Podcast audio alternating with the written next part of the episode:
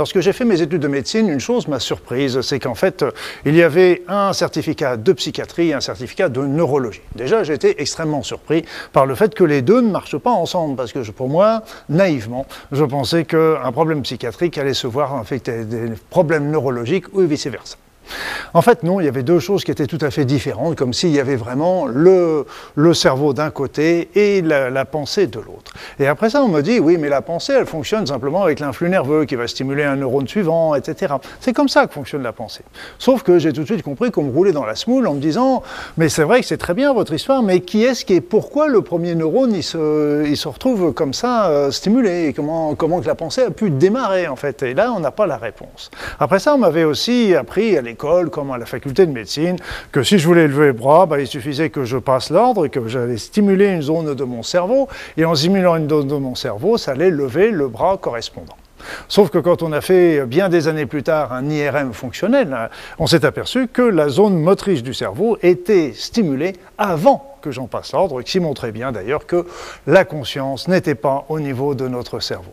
Donc euh, tout ça, c'était, il y avait, euh, j'avais assisté d'ailleurs à, à, une conférence d'un vieux médecin qui disait, alors qu'il partait à la retraite, il disait, mais on recherche nous depuis des années la conscience, où se trouve la conscience? On passe des radios, des électroencéphalogrammes, des IRM, des PET scans, des, scanners, et on n'a toujours pas trouvé où se trouvait la conscience. Et lui de conclure très justement, et disant, bah, peut-être qu'on n'est pas en train de chercher au bon endroit. Donc la conscience ne serait pas dans le cerveau. Pour moi, c'était toujours, ça a toujours été une évidence qu'elle n'était pas dans le cerveau, parce qu'on est bien plus que simplement matériel, et d'ailleurs, il suffit de regarder n'importe quelle religion, elle est en train de nous l'expliquer. Et nous, on est toujours en train d'essayer de la ramener, la conscience, à l'état matériel, ce qui est une erreur, à mon sens, fondamentale.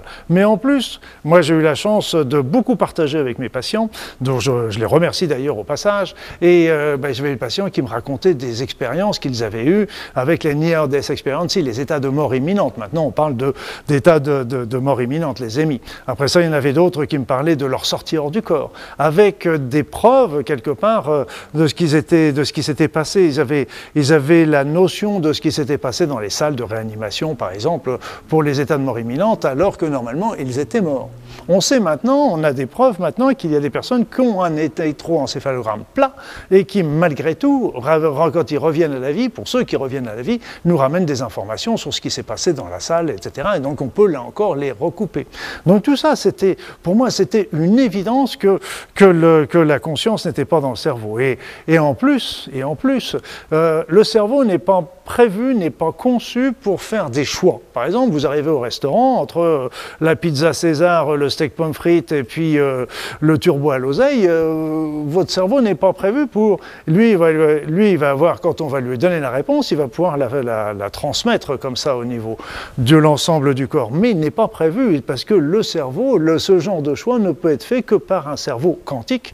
Et qui dit cerveau quantique veut dire que les trois solutions sont là quelque part présente, et lui va choisir un des trois. Mais ce cerveau quantique n'est pas dans le cerveau, ne peut pas être dans le cerveau matériel parce que lui n'est pas conçu pour ça.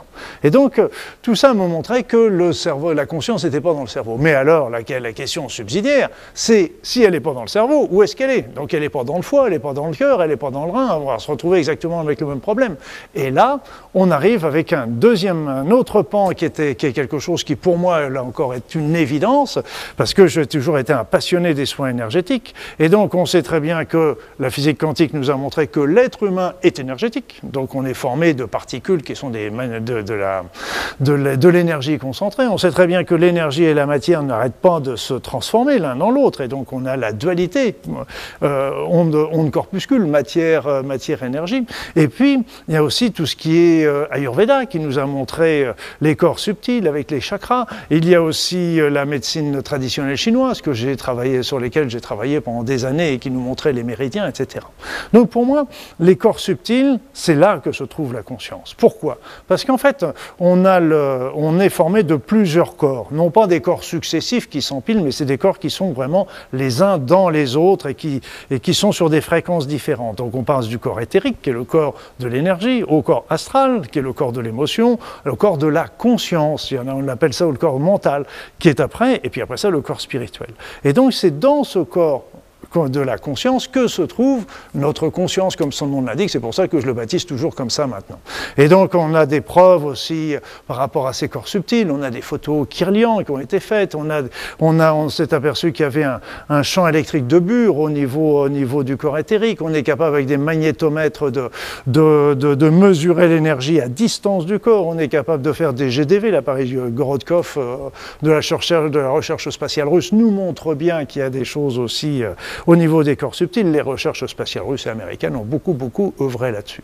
Donc c'est là que se trouve notre conscience. Et et puis, quand on fait des états de mort imminente, ou lorsque l'on décède, eh bien, à ce moment-là, le corps, les corps subtils se détachent du corps physique.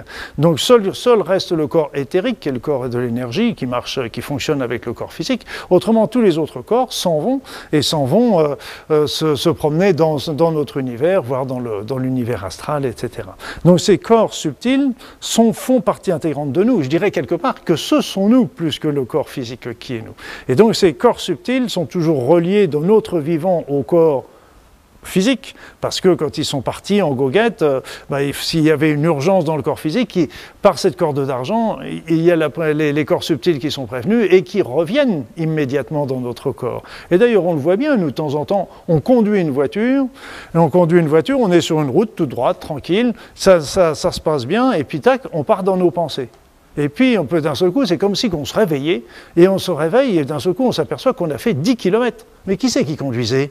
Donc d'un seul coup, on s'aperçoit que ben, nos corps subtils sont partis, notre conscience est partie, mais c'était la conscience du corps qui a continué à conduire. Et s'il y avait une urgence, par la corde d'argent, eh bien, elle pouvait prévenir les corps subtils de revenir. Et donc, là, le jour, le jour où nous serons appelés à retourner de l'autre côté, eh bien, ce jour-là, ce qui, se passera, ben, nos corps subtils s'en iront, mais aussi, on verra aussi cette corde d'argent qui va se rompre. Il y a quelques mois, mon père est décédé et j'ai pu le suivre comme ça jusqu'à la fin.